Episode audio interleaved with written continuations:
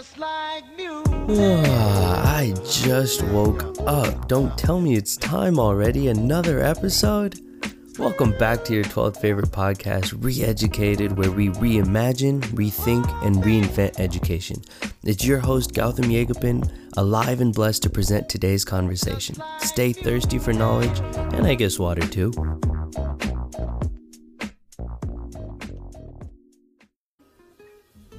Hello, everyone. Welcome back. I hope y'all are having another phenomenal week. Last week, we talked about love. This week, we're turning to the other side of the same coin. Today, we're talking about death. Before moving forward, I just wanted to mention that this podcast episode includes emotional topics, including addiction, mental illness, grief, and suicide. If you or someone you love is experiencing an emotional crisis, call 988 and or text 741 741. Once again, call 988 and or text 741 741. Over these last few years, I've had many people in my life pass away. I've particularly been watching a few close family members who are clearly suffering from depression deteriorate as the people around them choose to just not even recognize the mental health issues at play there's this belief that if we ignore these other existential dreads that my grandparents are facing, if we just focus on their physical health, let's just put all our effort towards that. The fact that they don't really even have a reason to want to survive does not even need to be addressed. And due to this, this question has been riddling me. At what point does life begin to not be worth it? And this, I think, is arguably one of the most pressing questions a person must answer throughout their entire life. For every time we inevitably suffer, we have to remind ourselves why do we choose to continue to stay alive? Similarly with love, I feel like death is not a concept that has been addressed by education, it is completely ignored. I find that when the frailty of life is not kept in focus, the frivolous has so much more space to occupy. Oh, my food fell on my white t shirt and now I won't be able to go to the wedding anymore. It's all of these other issues only have so much more space to fill when we forget that life is so frail. This assumption that life is worth living is not one that education systems should ever take for granted.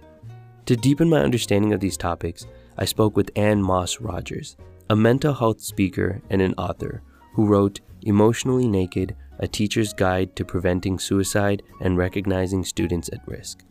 I wanted to first, before even getting to the conversation, thank Anne Moss for sharing her story. This episode was really hard for me to record, but it was easily one of the most touching and beautiful conversations I've been blessed to be a part of. This conversation taught me a lot about how to be there for others who may be suffering from depression or despair. I hope you enjoy this conversation. I wanted to first understand how Anne Moss found herself working in the mental health space and understand more about her story. So, in about around 2010, I started to focus on youth mental health. Now, I owned a digital marketing firm at the time, but I focused on youth mental health because I noticed that my youngest son was struggling. And I, I didn't know what he was struggling with at first.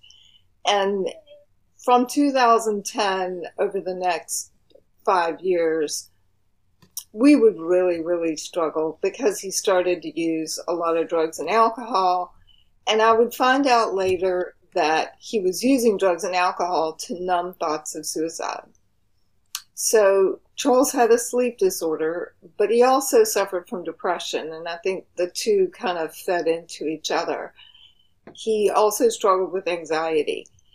And he would have these episodes where he would be up at night and his ruminating turned into a suicidal thought episode.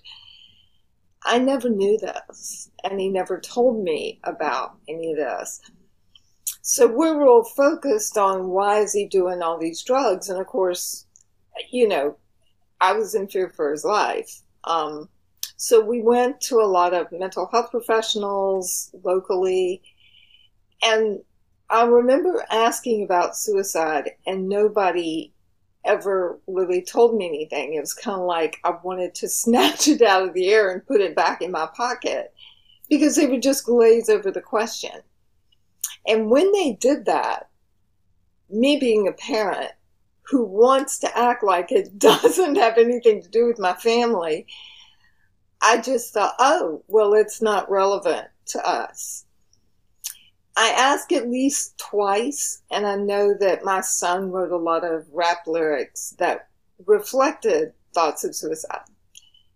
And I never saw those rap lyrics, but I know some of the counselors did. And again, no one ever told the parents. And we were really involved with family work. I mean, we were really trying to support our child. And I mean, I was kind of begging for that information, and no one was providing it. So I ended up kind of dismissing it as being relevant to my family. So we were seeing a counselor uh, at the time, my husband and I, on what to do with our youngest son because he was misusing substances.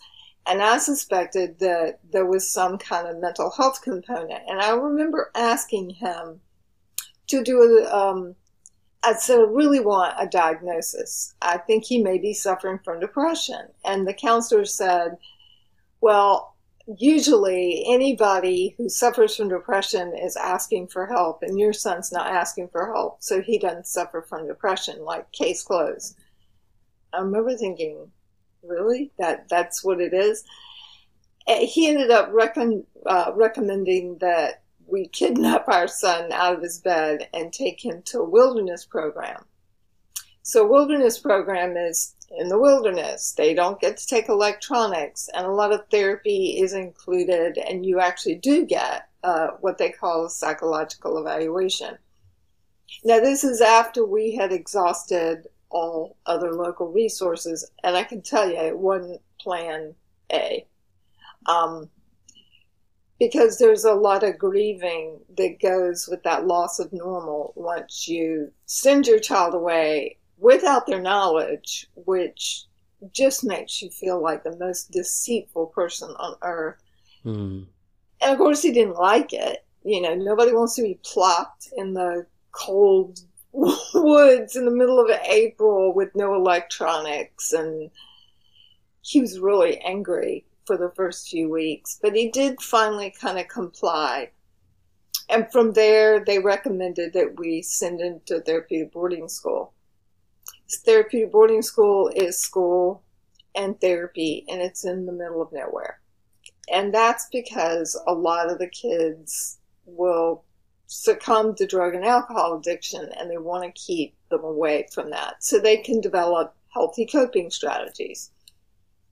So he comes home and around in 2014, having spent some 22 months outside our home in some kind of placement.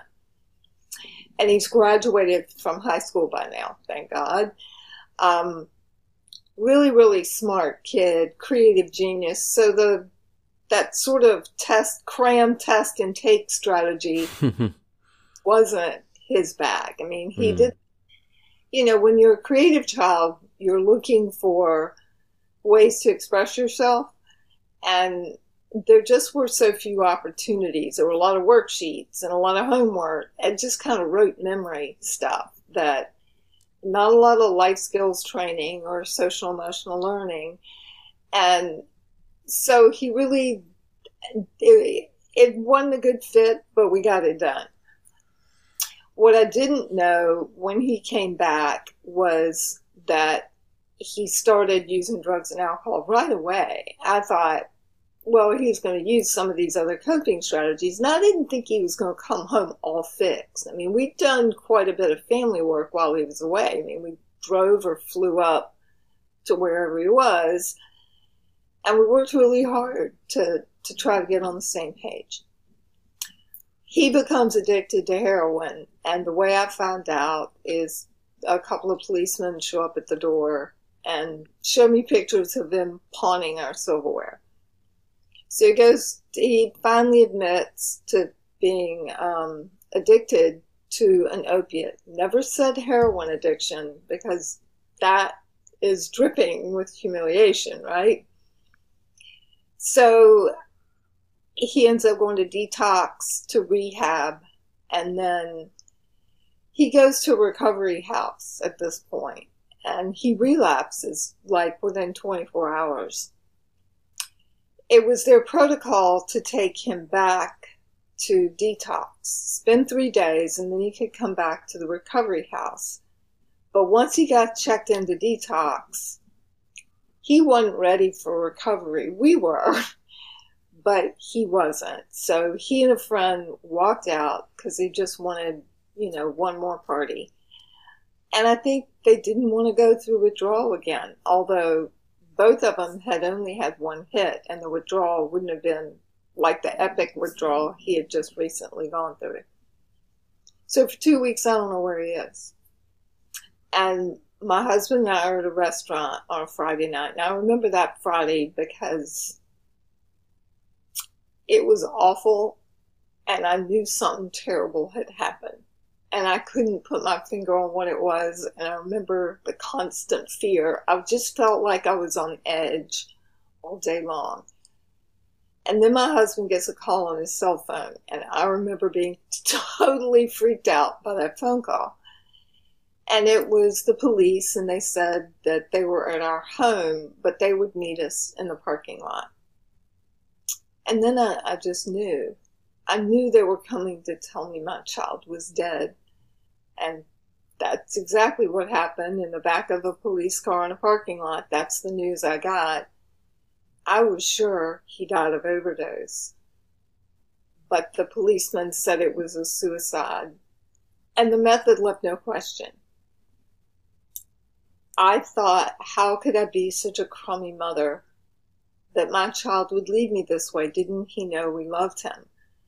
And it's not about love. But it took me a really long time to understand that. And I had to understand what suicide was. I had to talk to people with lived experience. I had to look at all the issues. I needed really to drill down and find out the whys. And I'm so glad I did that. I sold my digital marketing business and I decided to do this full time because it felt like the universe was pushing me in this direction. Wow. Thank you for sharing that. Uh, need to just. And so, wow. Um, I, I think I think sometimes you know when you you come across these.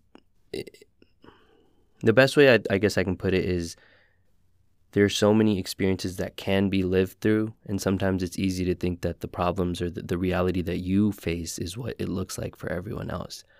And so eh, when you hear stories that are just so drastically different in ways, it's like, whoa, this is all a part of life. And I think that that realization often takes away from the burden that, oh, I'm the only one feeling this or I'm the only one going through something like this. And I think that's such an important feeling for people to have where it's like not only of people in this culture in this time but for thousands and thousands of years have people been feeling similar feelings to you no matter what it is you're going through and so anytime i have these conversations where i'm, I'm starkly reminded of that it, it's kind of overwhelming sometimes and so i wanted to ask as a parent you, you mentioned at the end having this uh, asking these whys and, and understanding that it's not about love. Can you elaborate a little bit more on that? So we think that our love can keep someone else alive. And no one kills themselves because, you know, they're not, well, they may feel like they're not loved or feel like they're not worthy of that love in that moment or that episode of suicidal thinking but we try to fix it and we try to guilt them and we try to love them out of it. And if we say, you know, what about your parents or what about your sister or what about some other loved one? In that moment of suicidal thinking, they can't think that way all they want to do is they want to stop that pain and they're thinking they're a burden to the world anyway. So while love is so powerful and it's definitely a part of every support system that's going to be successful, we need to understand we can't control another human being. Mm. And that we, and I look back and I see the mistakes that I made, but I also see my successes too. Um, love is such an important component in, a, in addiction and mental illness. And it is really, really hard when you have a child or a family member that struggles with either one or both, how to communicate, how to love them just the way they are. And I wish I had said to my son, as much as I want you to get well, I love you even if you don't. Mm. I think he needed to hear that my love was unconditional. Because I do think when he took his life, he thought we had given up on him. We had not. But there are times when you're managing a child with mental illness or addiction or both where you kind of got to stop and take a breather and go, I, I can't get any perspective I need to check out for a minute, let it marinate so that I can look at this again with a wise mind and not just emotional mind. And I was kind of taking that break at the same time my son was in crisis. Mm. And I just, I just didn't recognize it because nobody had said he was at risk and everyone had just sort of dismissed the topic so didn't have it as, you know, when I'm looking at everything that could potentially be going wrong, that wasn't even on the table because it wasn't on my radar. And I think it's important that it be on everyone's radar and that we understand that if you have a loved one who's struggling, to never withdraw love, mm. to never make that a weapon in any way but to reassure our, our loved ones that even if we're setting limits or saying no to something, that it's not because we don't love them. It's it's because we have to do that for our own emotional wellness, our own mm. emotional. Wow, and that's a it's a really profound statement. I, I've I've actually found that in, in recent experiences of my own where oftentimes when I feel hurt or when I feel not listened to, immediately how I want to react is okay, I'm going to pull back my love. I'm going to pull back my attention and my care. And I think when you weaponize that, then someone is going to always be on guard like, oh, is, is this going to be the time they take it away? Maybe this time they're going to take it away. And you're just waiting until they eventually do. And so, you know, one thing I find to be really hard to even have this conversation is let's say you, for example, told me you're getting married or you're having a child. It's there's certain you're prepared for those moments. It's easy to be like, I know how to respond in that situation. I'm going to be like, I'm so happy for you. I'm so, but it's like when people talk about these these more serious uh, issues that oftentimes we're not equipped with how do we how do we provide support for somebody so if it's a friend or a family member or or even a stranger who tells us, "Hey, I'm not I'm feeling this type of way and I'm not sure if I want to continue living." How can we best support someone in that state? I think the first thing is to listen with empathy and to say something like, "Tell me more." So if you suspect that somebody is struggling with despair and you're you're not even at the point where you think, "Oh, they're suicidal." Uh, we really need to focus on connecting with other human beings because mm. connection and belonging is the foundation of suicide prevention. But it's also the foundation of preventing people from getting to crisis in the first place. So we've become more of a society that's kind of self-focused and like you as an individual can do this yourself. You don't need help. And uh, we're not meant to forge ahead without help and support and partnership. And I think that's really important to keep it to keep in mind. Um, so, you know, the the tell me more, and then as they talk, if you feel that sense of despair, if they say things like, "I can't do this anymore. I don't want to live anymore. I want to die," um, I feel so worthless. I'm such a burden. All those are kind of red flag statements. And really, the list goes on. It depends on the individual. But if you have that gut feeling of, boy, this person really sounds like they are in despair, then you should ask the question like, let's say, sometimes when people are going through divorce, they struggle with thoughts of suicide. So I have to ask you, are you struggling with thoughts of suicide? You gotta ask directly. You don't want to say, are you thinking of harming yourself? Are you thinking of hurting yourself? It's really kind of a cop out. The person you're talking to needs to hear the word suicide. When you do that, you give that person permission for them to tell you if they are or they are not. Lots of times they will answer it honestly, but lots of times they will hesitate before saying no. So if they hesitate a few beats and then say no, ask it again. Or decide that you're not taking, you're taking it as a yes. Because a lot of people don't want to tell you because they're ashamed of their deepest, darkest feelings. They feel weak. And it's not a weakness because it's actually terribly common for people to struggle at some point in their life with thoughts of suicide. So you need to listen long enough to ask that question. Listen with empathy. We don't want to say, you have so much to live for, wrong thing to say. Or trying to get attention, wrong thing to say.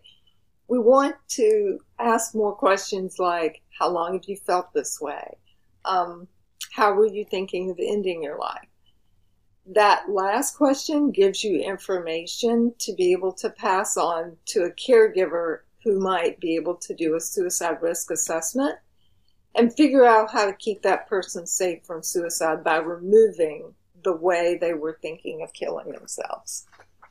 What you will often notice is that people feel relief. Relief that they're able to tell someone of this burden that started off a little corn kernel in their brain and became this giant balloon taking up a ton of space in their brain real estate. And when they tell, it goes back down to little kernel. So sharing those experiences is just so important. And then the next step is connecting that person with help. so you're a normal person. You don't know what the heck to do next, right?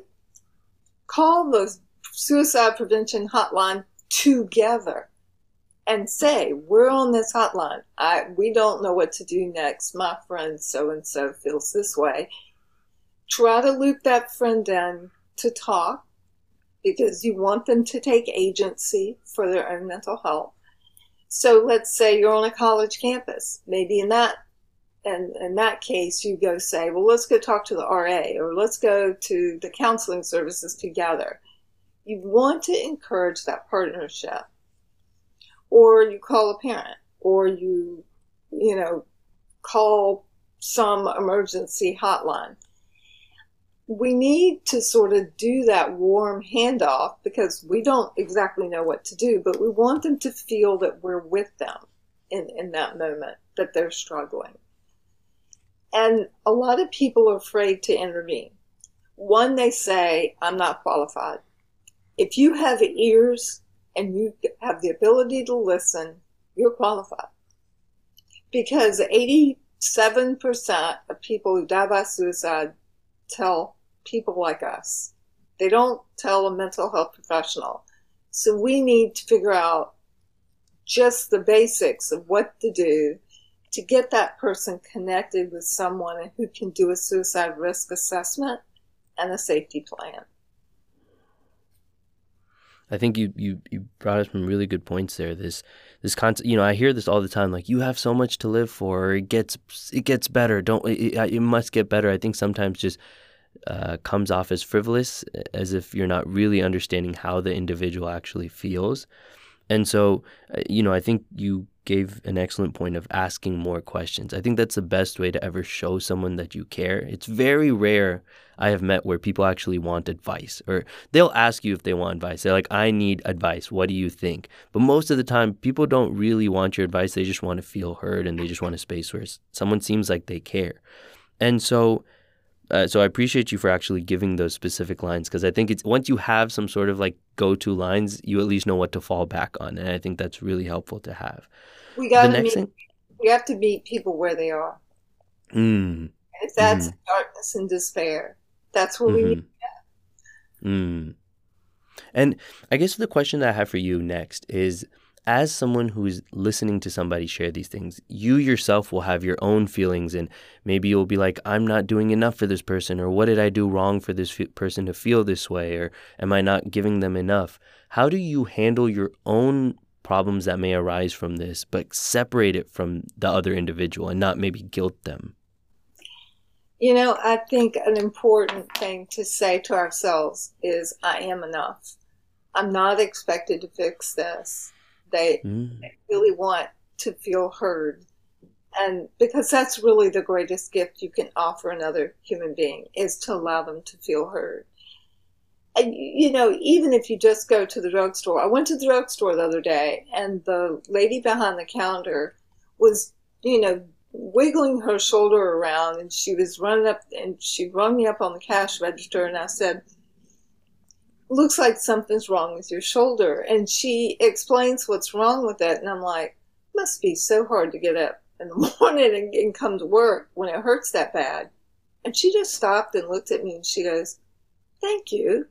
Thank you for listening. I mean, I, you know, I didn't do anything fancy. And she just felt heard like, wow, somebody in this world cares that my shoulder hurts and that I had to get up and go to work. But I would have had a hard time checking out in time had she not shown up. So I think that we need to appreciate and and really I, I just think the connection piece is so important and something that we've really not mastered well in the digital world. And it, it's going to take some time for us to kind of catch up and hmm. figure all that out because digital moves so much more quickly that our culture has been able to catch up. But I think we're at the precipice where we're starting to catch up. We're starting mm. to recognize things. So you are enough. You may feel like I don't want to intervene because I'm not qualified or I can't fix it.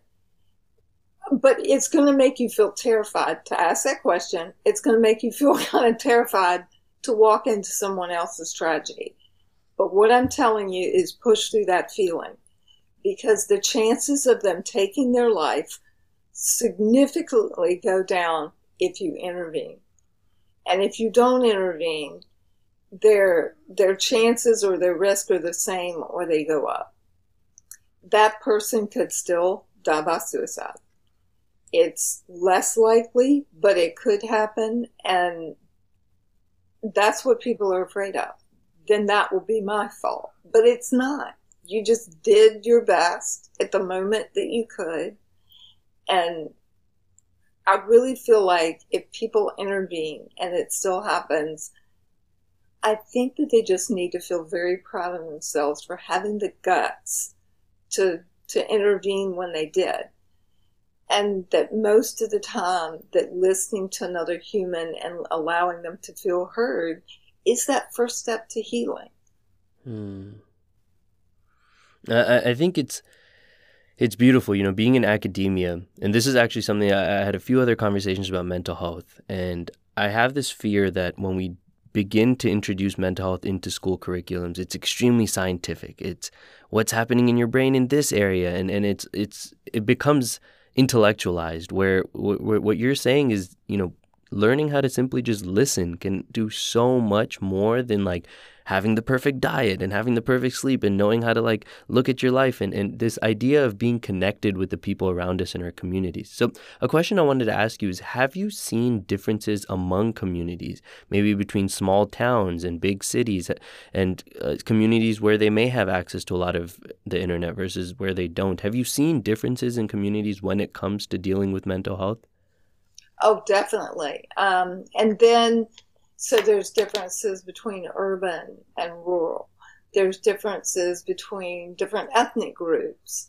So lots of times we approach suicide prevention as a one size fits all. And that has traditionally been through a white lens because the majority of who's in power is, is white. But I've seen a huge shift in that in the last three years of understanding that different groups require different methods. You know, whereas in one group it might be that mental health is such a taboo topic, whereas another area it may be because it's driven by poverty and despair. And we need to recognize what are the, the issues in this community. Is it perfectionism? Is it uh, historical trauma. And then we need to approach it from from that perspective if we have a problem in a specific community. So in a school community, we usually have more of a melting pot, but we still need to figure out where is the majority and address that, but also make sure that the people on the margins are feeling heard because they're the ones that don't feel that connection and belonging. And there's some really, really simple strategies that Kim Dr. Kim O'Brien and I uh, outlined in our book, Emotionally Naked A Teacher's Guide to Preventing Suicide. And I mean, if your school is not allowing a program, an SEL program, social emotional learning, or a suicide prevention program or mental health, it doesn't mean that you can't cultivate connection and belonging in your classroom. Mm. Because even if your school is saying, no, never mention the word, you can still do suicide prevention without mentioning the word.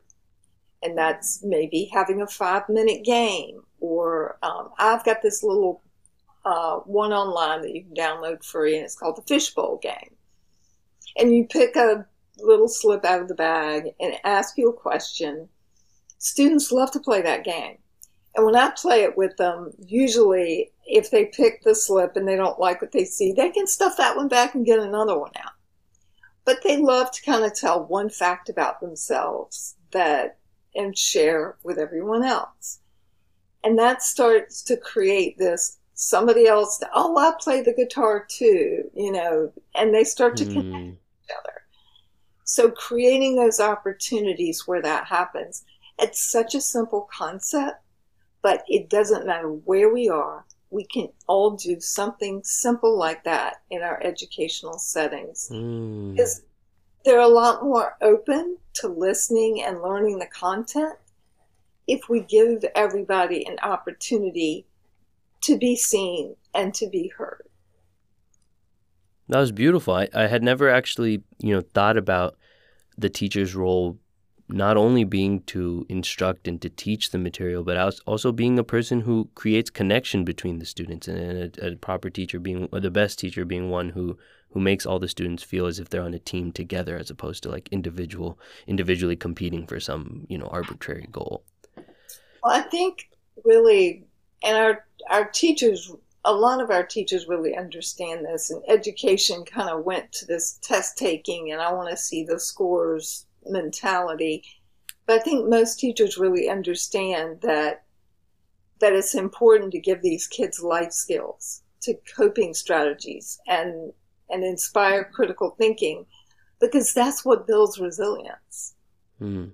And the really the the strategies for starting this are so very simple and easy. And what happens is you build those relationships with students. They listen more, they perform better, their scores are better because emotionally healthy kids do what? They perform Learn better. better. They're more yeah. successful. So I really feel like every school's mission should be a student's emotional wellness. Every mm. program should come back to does it benefit their emotional wellness in some way?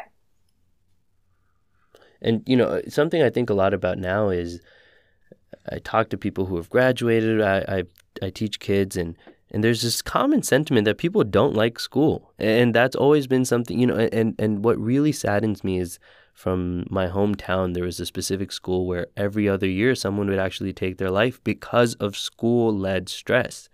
Which I think once you take out of that bubble, once you're like removed from the bubble of academia, you just realize how kind of silly like some of those things are like having a 4.0 versus a 3.8 outside of the context of school it's just it's sometimes what i feel is that you can become so involved in a community or a bubble that you think that that bubble is the entire world. And as soon as you remove yourself from that city or that country you just realize oh anywhere else nobody even knows what's going on there. It's not even it's not as big of a deal in that situation that you're in once you're able to like get some perspective and take yourself out. Which is not to say that how you feel is not important because when you're feeling that it feels as if it's the whole world that's on your on your back.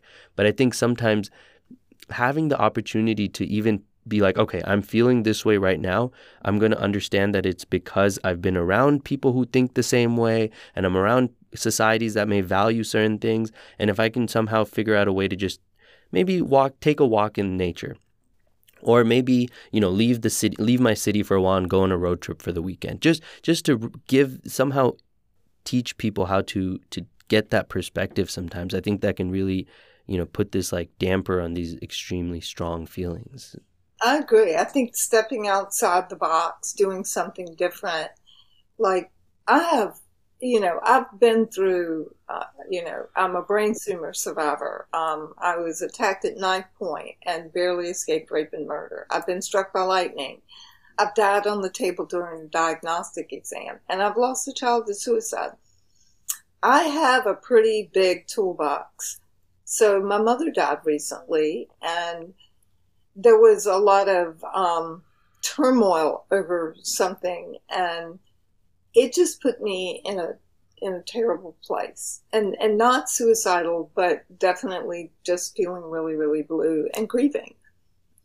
And i noticed that my extremely full toolbox it wasn't enough. I needed to step outside uh, and find something new. So i found um, a local sort of uh, meditation practice with tibetan singing bowls.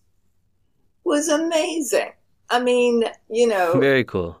I went to the first meditation thing, and that didn't want a good fit. And then I found the singing bowls, and that was a good fit. So I didn't give up. You know, I tried several things before I found the singing bowls, and then when I was in there, I'm like, bingo, this feels really good. And between sessions, I can kind of find one on YouTube, and that's been very helpful. But you're hmm. right. Expanding your horizons and kind of trying something new and doing what I call opposite action. Okay, I want to curl up in my bed, but I'm not going to do that. I'm going to do this instead. Mm. It's really a good way to kind of get your brain out of the, thinking about yourself and and to focus more on those healing you know those healing strategies mm.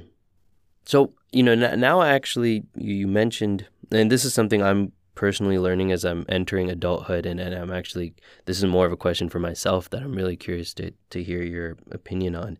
And so, you know, I think um, getting reaching my middle 20s, and and I feel like this is the first time I've had to deal with small inconveniences inconveniences and struggles on my own and where it's like all right i i can't really rely on i'm not i'm alone I'm, i don't really have family here friends here i gotta everything that happens even if i'm very sick whatever it is my car broke down i have to go deal with it myself. I think one thing that i'm, I'm struggling with now is every inconvenience sometimes feels so much larger than it really is. So right now my back is hurting you know i have i've pulled something and it's been weird for like three weeks But in my head, it's just such a big problem, and I'm thinking about it all the time. I'm focusing on it, and I think when I look at it through that lens, I'm like, wow, my entire as I move forward with my life, it's just it's going to be another battle to beat, another battle. It's a constant battle. I mean, it never ends. And so, what are some tools that we can kind of implement into our own lives to be able to like how do I guess the question is how that's what they say philosophy is teaching how to struggle properly. Like how what is the how do you face your struggle in in a I guess I don't even have the right word to use. How, how do you struggle, I guess is a question. Well, I think it's you can't not struggle, right? I mean, yeah. You, I think it's minimizing your suffering. And I think that's really that's what I was focused on in my grief journey. How can I minimize my suffering? Step one for me was adopting certain coping strategies. Um, and that involved getting rid of all alcohol in my house. Uh, I wasn't a big drinker, but I saw what a slippery slope that could be to sort of want to numb the pain. And that included taking out ice cream too, because that's another thing you kind of want to numb your pain with. And you, and every Hollywood movie shows them going to the bar. I think talking about it like you just did now is always helpful. So I found a peer group. I learned to exercise. And here's the thing about getting yourself out of a negative mindset. I decided to wake up every day after my son died and think of one thing I was grateful for. I was terrible at this probably for the first two weeks. But what that did eventually, when I stuck with it, it allowed this little crack of light to come into my life. And then I was able to see other joyful things happening around me. Because when you get in this negative mindset, all of a sudden you're just focusing on threats to your personal safety and well being, mm. and the whole world is against me. So I will make fun of myself when I get into that kind of mindset like, oh, really? The whole world is against you Anne Moss? So, you know, just you personally. What about this? What about that? And I think about things other people are going through. But I kind of do a little jokey thing with myself of like, oh yeah, it's, you know, it's always the worst for you. And you're stuck here with a flat tire. Is the world going to end?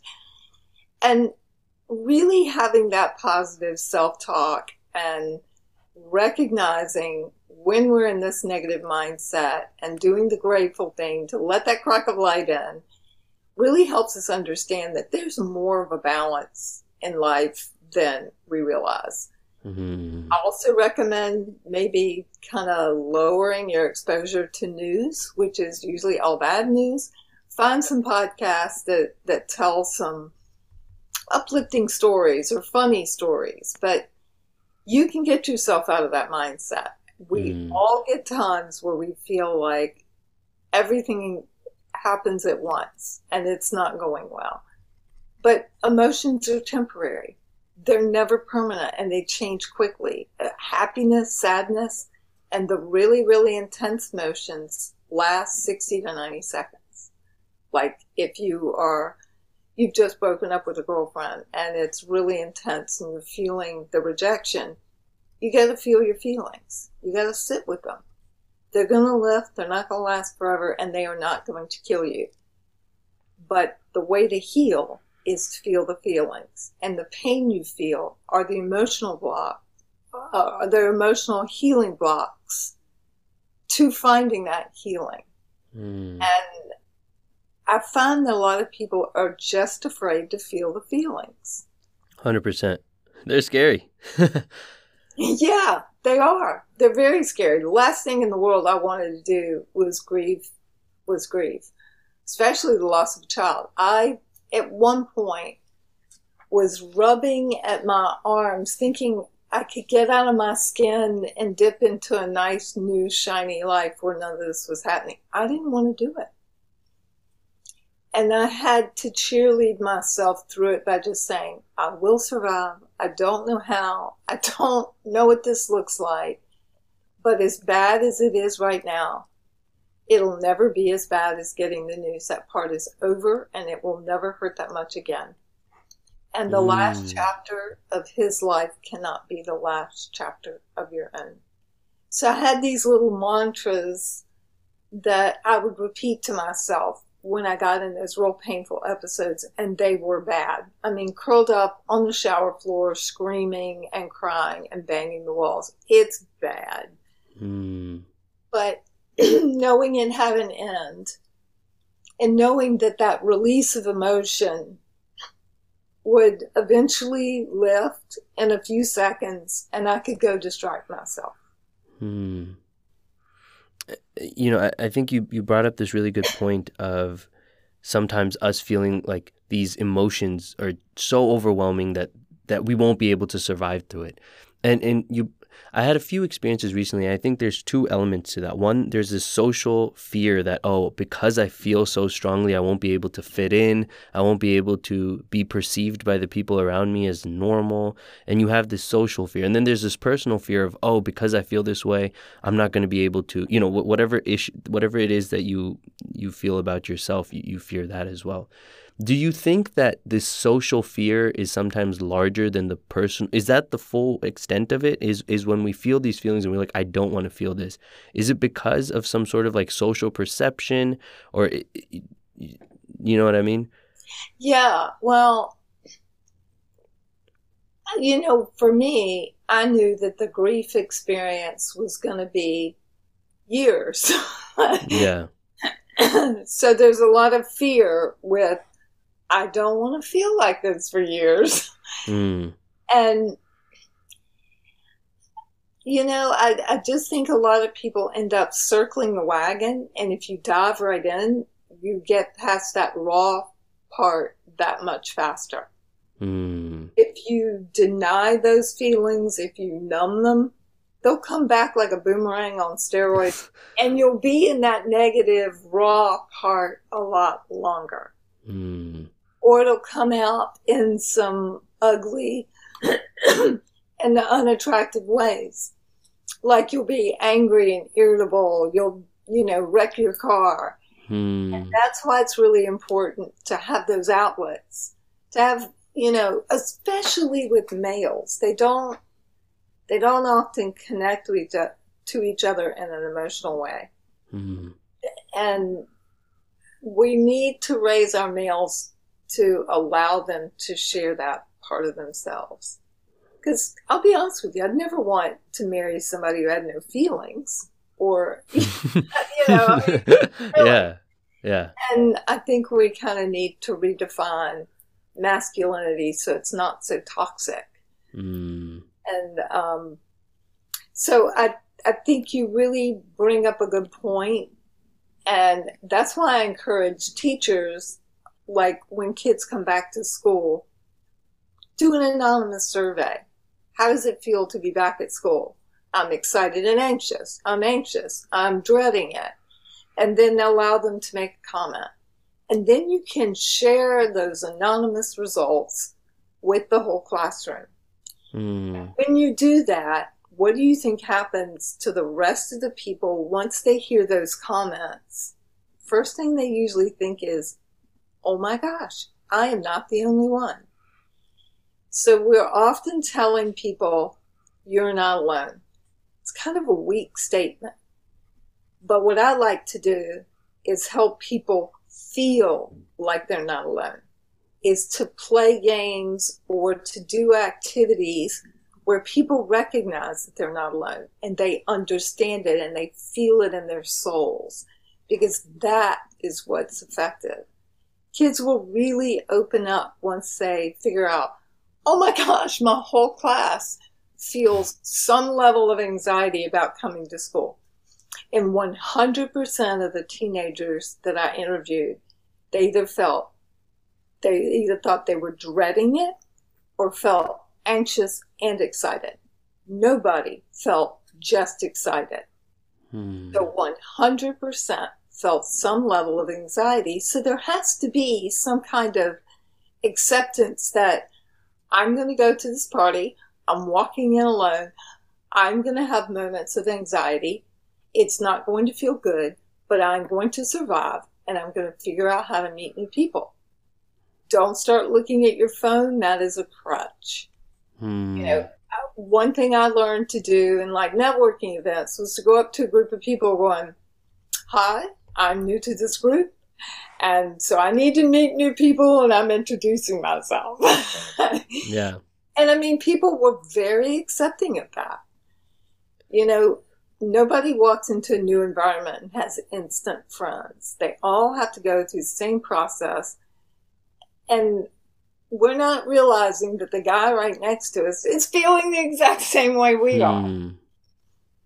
Yeah. No, I mean, and I think, you know, the, saying that mantra of I am going to survive, I think I don't say that enough. Every time I'm like, maybe this is going to be the time. Maybe, the, you know, actually having that confidence in yourself and the tools that you have and the capabilities that you're that you have in your toolkit just to be like I will make it through this I think is so powerful.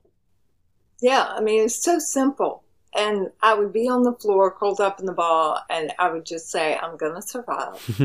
I, I, you know, this pain will not kill me. It feels like it is. Mm. But I will survive. This concept of resilience though I think is is one of the most important things to incorporate into a school. You know, as sharing this with you earlier, I think one of the big questions that schools have to help students comprehend with, contend with, is why should I stay alive? Like, why do I keep going with this? What is the purpose of me living? And so, I know you you mentioned some some trips, tricks and tools that teachers can implement in their classrooms. Can you share some of those? Sure. So I have a an ebook uh, called Resilience and um, Safety Planning you know, and you do this little index card in the classroom, and it's it's kind of a hack of the whole safety plan thing for suicide prevention. But why couldn't anybody have like a safety and resilience plan? Because life gets hard, right? It never goes perfect for anybody. I mean, there's always some speed bumps along the way. Sometimes life explodes in your face. How are you going to handle those moments? you know, maybe it's your life dream to be an airline pilot, and they, you know, they say that you're colorblind, and so now you can't be that pilot, you know. And then, oh my gosh, your whole life dream is gone. How are you going to forge a new path? How are you going to manage that? So, thinking about what is important to you, and even moments in your life that have been very joyful. So, there are times when I'm really struggling where where I think about a, a moment in Vienna where I was in a palace having dinner. I mean, it's just a bizarre, random that I ended up being invited to this event. And it was such a big deal. And we had this table of people. It was just such a perfect fit. It was such a perfect night. The food was so good. The atmosphere was amazing and we laughed so hard. Everybody started coming up and standing around us because they wanted to be part of it. And I remember just feeling so lucky to be at that table at that night. So when I'm struggling, I think back on that memory. And all I need to do is write on an index card, Vienna. And immediately I can conjure up that memory. But also having those moments in your life where that were really, really special and that kind of take you back and make you feel warm. And that gives you the strength to move forward when you start to connect with your reasons to live, whether it's your dog, your mom, your family, and those memories I talked about. Those are your reasons for living.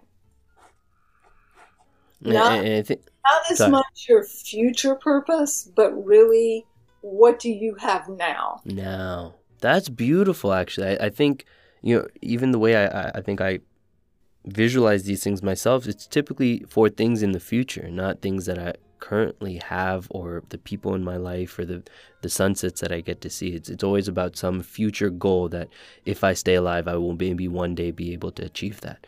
But then I think what, what you're what you're trying uh, uh, what I hear you saying is that every time something to that vision gets you know there's some detriment to that vision where either it can't happen anymore, then all of a sudden the pillar for why you stayed or staying alive is now shaken, and so that that can kind of create these tremors that uh, may be hard to handle.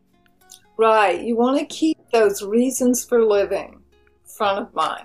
And that's mm. why the index card, a lot of people carry that in their back pocket and they'll pull them out. If, if you're struggling, it's a good time to carry it in your back pocket, open it up, and look at it. Mm. Three times a day if you need to. And that and, way, and, kind of remind yourself of why you're here. Hmm. And I guess, you know, before we close this up, I guess, I guess my question is what happens when things on those lists are taken away from you for example? I guess at some point they must be things that are intrinsic to yourself right? At the, the strongest things you can have on that card is simply uh, my self-talk. Like that that's probably the, the only i'm not even sure if that's something you really have control over but everything else that's around you can be taken away to some certain extent. Oh you can definitely control your self-talk. There are definitely yeah. strategies around that and but yeah, if you put your mom down on the card and your mom dies, she's not with you in the way that she was with you before, but she's still with you. Mm. You're hmm. carrying her in your heart. So it's not like she's disappeared because her memory and all the things that went with her are still with you and they live within you. And so that person isn't gone, it's just that they're transformed in a different way. And like if you got a best friend and you have a fight and that person, that's why you list more than one thing for your reasons for living.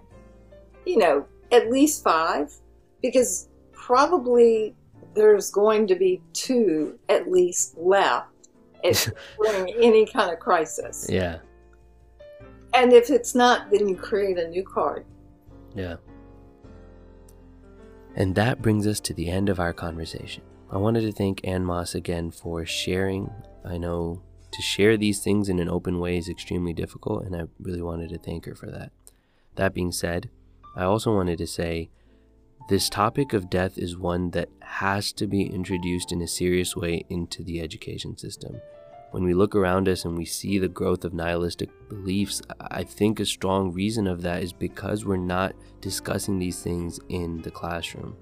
For as long as we try to shield children from the cyclic nature of life, I think we lose touch with the one thing that connects us all.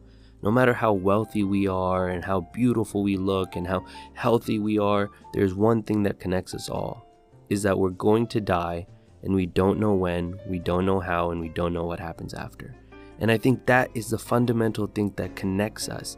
The existential dread of what am I doing? This makes no sense. I have no idea what I'm doing. No matter who you are, we are all connected by that. And we have these people walk around in these elite universities who go, I'm smart, I know things. Do you really? Because if we don't understand these things, what do we even know? What is the point of knowing all these other things when we don't know when you're going to die and how it's going to happen and what that means about your life? I, really want to bring death and love and, and these larger concepts to the forefront of more of the conversations held on this podcast because I think that is the crux of what an education system should look like. Apart from that, thank you again so much for your support and feedback. Follow me on LinkedIn at Goutham Yegappan, which is G O U T H A M Y E G A P P A N, for more updates and the latest information on the podcast. Before closing off this episode, I wanted to say rest in power to Kirshnik Khari Ball, takeoff from the Migos. He was one of my favorite artists of my favorite rap group growing up, and it is uh, it, it has definitely been a reminder to to look at everything I'm doing right now and be like, all right, who cares about the number of views this gets? Who cares about the number of grades? There comes a time when I will be dead and there comes a time where all of this will not matter. And so I want to enjoy this. and this conversation, I really wanted to sit in it and enjoy it as much as possible because at the end of the day, I don't know if there's anything more important than that. Whether this gets five views, a hundred views, or a thousand views, I want to do my best to enjoy every moment of it. So thank you so much. And as per usual, stay re educated.